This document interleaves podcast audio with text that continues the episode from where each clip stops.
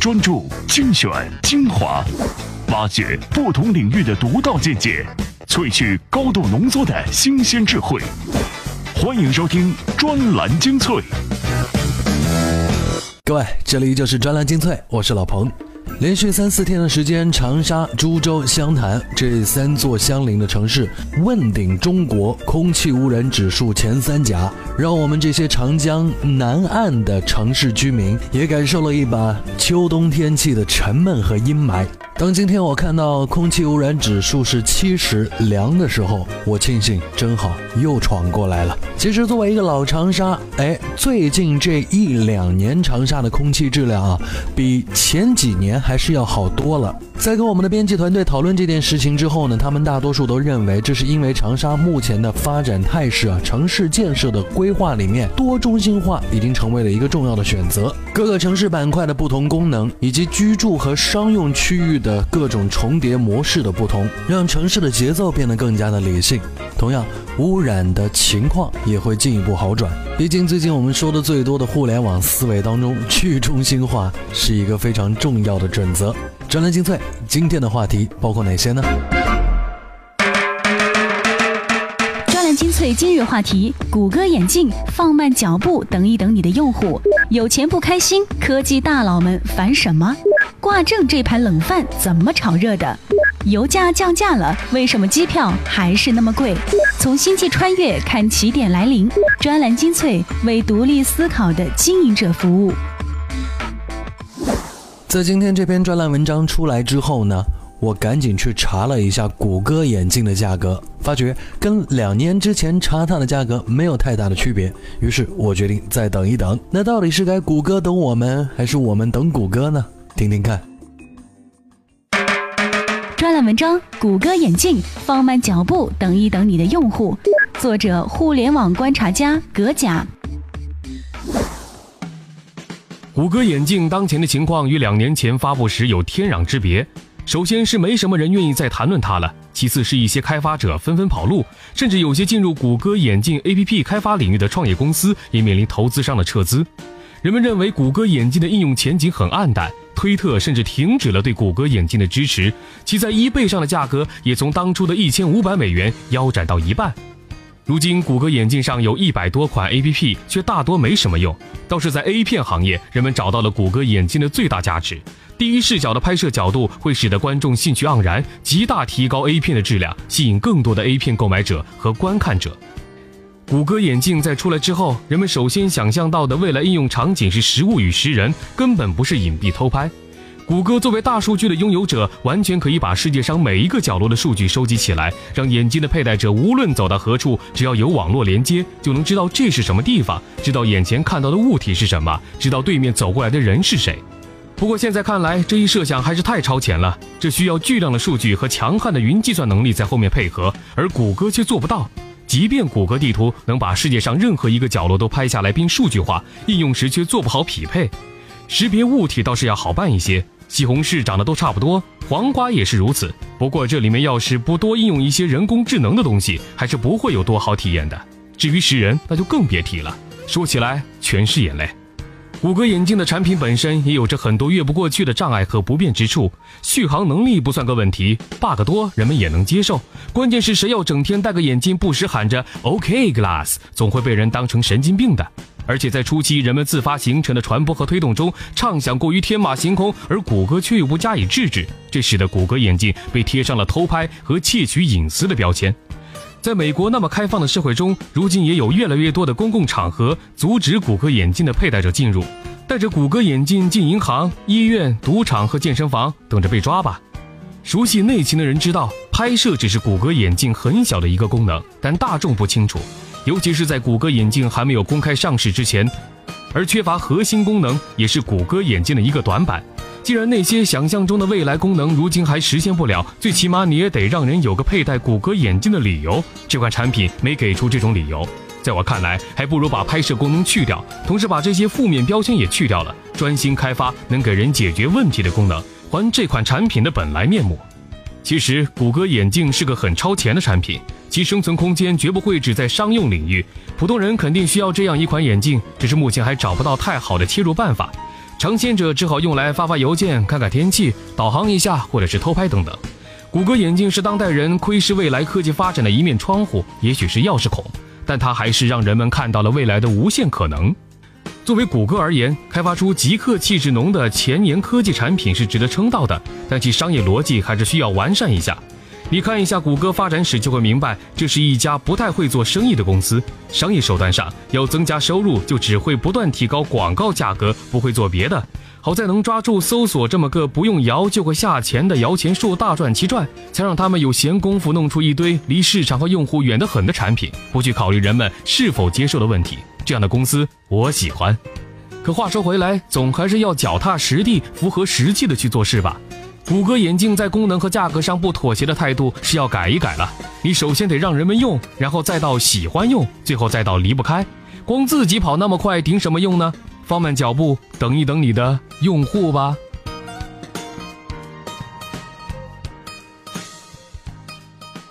每到年底的时候啊，我就会在朋友圈里面看到很多年轻的朋友们分享自己通过了哪些考试的喜悦和没有通过哪些考试的悲伤。这些考试的内容大多是指各种从业资格证、律师证、建筑师证、注册会计师证等等。我就跟身边一位拥有注册会计师证的朋友聊过，据说他的证挂在一些单位里面，每个月不用去上班都可以收钱，并且他告诉我说这一点都不稀奇，很多证都可以依靠挂证来获利。其实老彭也一点都不惊讶，因为在这么一个擅长考试的国家里面，有些人擅长考试，有些人擅长做事，这并不矛盾呀。但也有人会认真分析。这种事情背后的经济原理。专栏文章：挂证的经济分析，作者记者华说。挂证这个题材，N 多的媒体写过 M 篇类似的报道。然而，冷饭可以年年炒，时时炒，却证明着挂证现象普遍而持久的存在着。倘若不满足于如新闻报道那样的浅尝辄止，那么自然而然的追问是。这挂证的出现因何而起，又为何趋之不去呢？不是所有的挂证都可以挣钱的，有些证书想要找到挂靠单位，非但没有钱可赚，反而还要倒贴。比如说律师证，转到持证人有钱可赚的挂证上，也不是所有证件都可以赚大钱。不同的职业证书呢，有不同的市场价格，有明确的市场指引。有些证书呢，一年只能收取数千元，有些呢，则能够获得一年数万元乃至十几万元。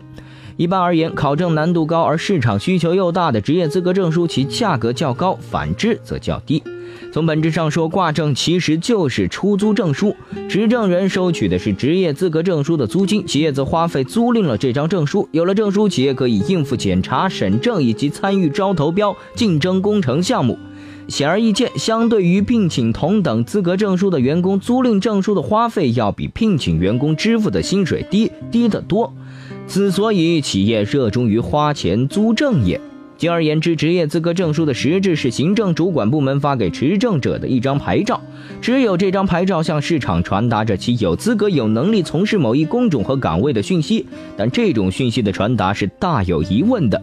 以建筑行业为例，名义上持证之人是企业的一份子，但人证分离的现实都表明着那些持证之人并没有参与工程和项目的运作，真正干活的是另外一些人，而工程和项目的质量恰恰是由那些真正干活之人决定的。也就是说，有没有这个证书，最终的工程质量是一样的。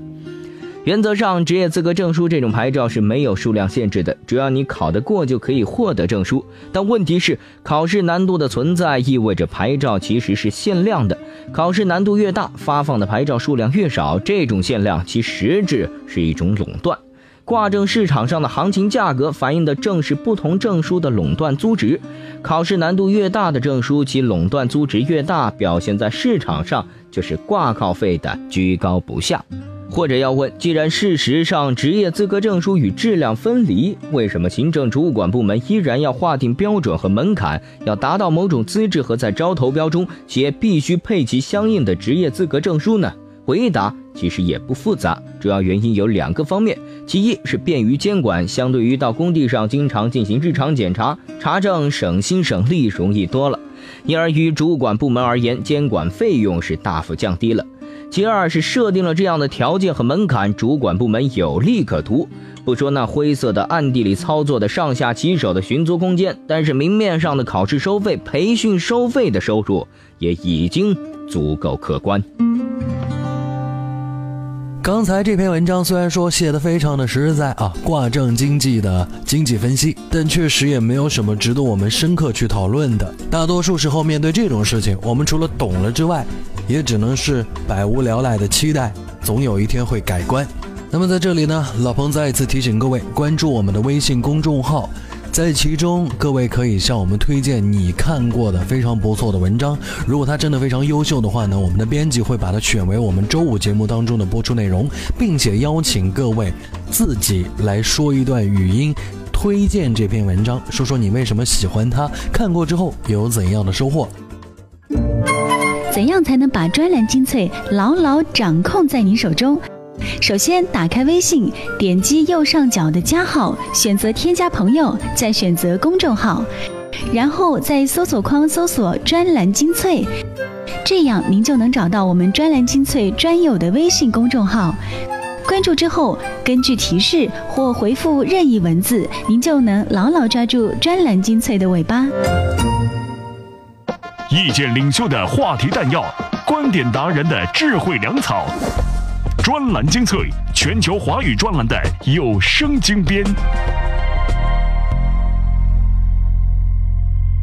欢迎回来，专栏精粹，我是老彭。最近有部电影非常的火啊，这就是洛南老师还有就是马叔共同打造的这部叫做《星际穿越》的片子。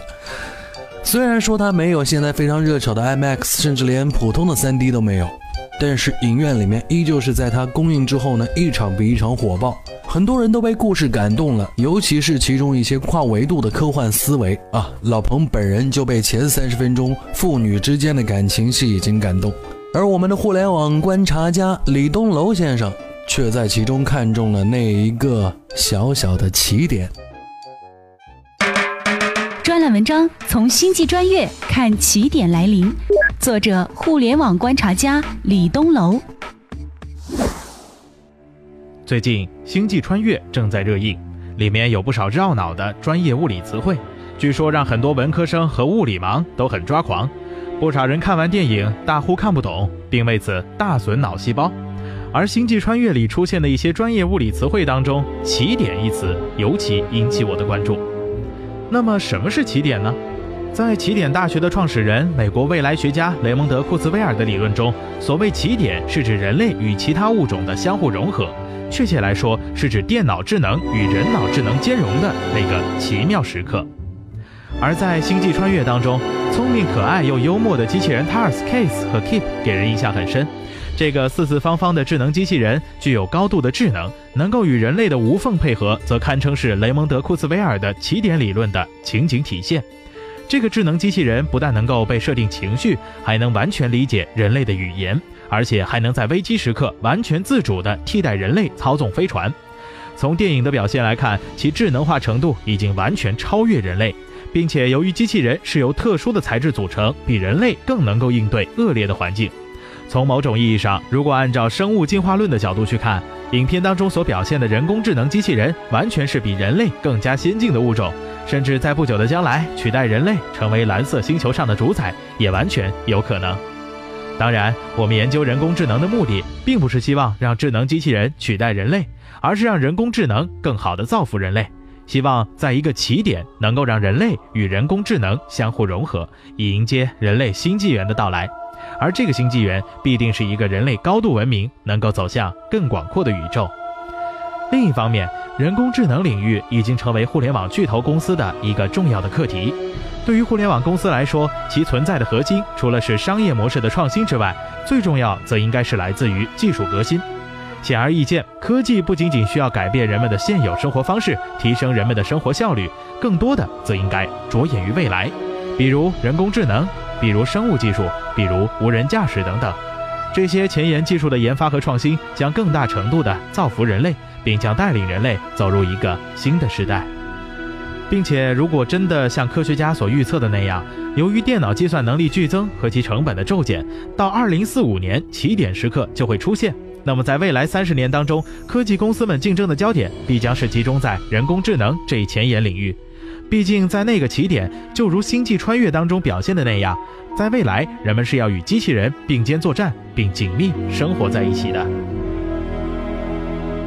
不要温柔地走进那个凉夜啊！这句诗各位应该还记得，在这部片子当中，那呃有很多人就已经把这首诗的原作者其他的诗文拿出来炒作，可见这部片子除了它的科幻思路让人很感动之外，还有其中的文艺色彩的戏份也会流行起来。专栏精粹，我是老彭，继续来分享好文章。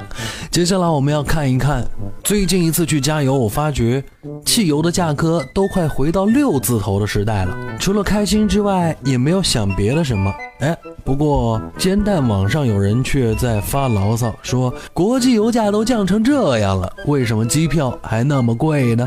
一听就是个爱旅游的朋友。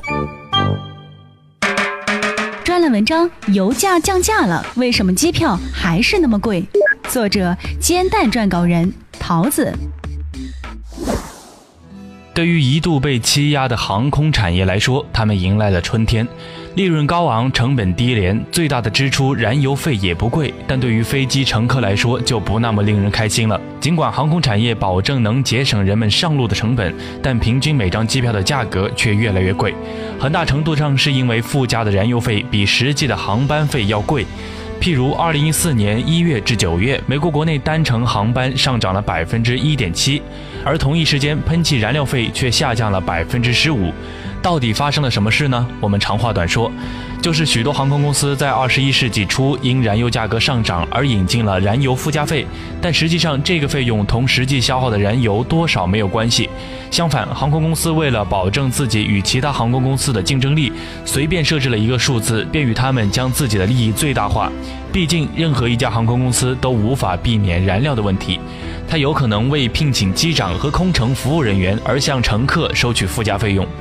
燃油附加费的收取形式不同，根据不同乘客的机舱等级收取他们的不同费用，也有可能随机组合。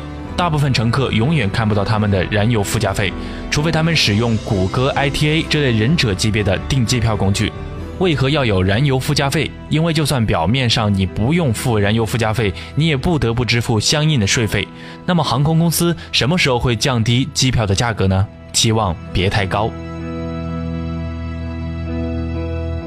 没错吧？这篇文章一定是爱旅游的朋友写的啊，桃子小姐，同样也是我们爱旅游的编辑选的文章。曾经关于油价不降下来的时候啊，尤其是国际油价降了，国内的油价却没有跟着降的时候，我们往往怪哎中国的燃油市场没有跟国际接轨挂钩。如今汽油的价格是挂上了，航空燃油从作者的这篇文章当中的观点来看，应该没那么容易啊。不过这也不应该我们去操心，操心也没有太大的用处。不过其中所提到的一些谷歌的购票神器啊，ITA，我倒是记住了，找个机会去试一试。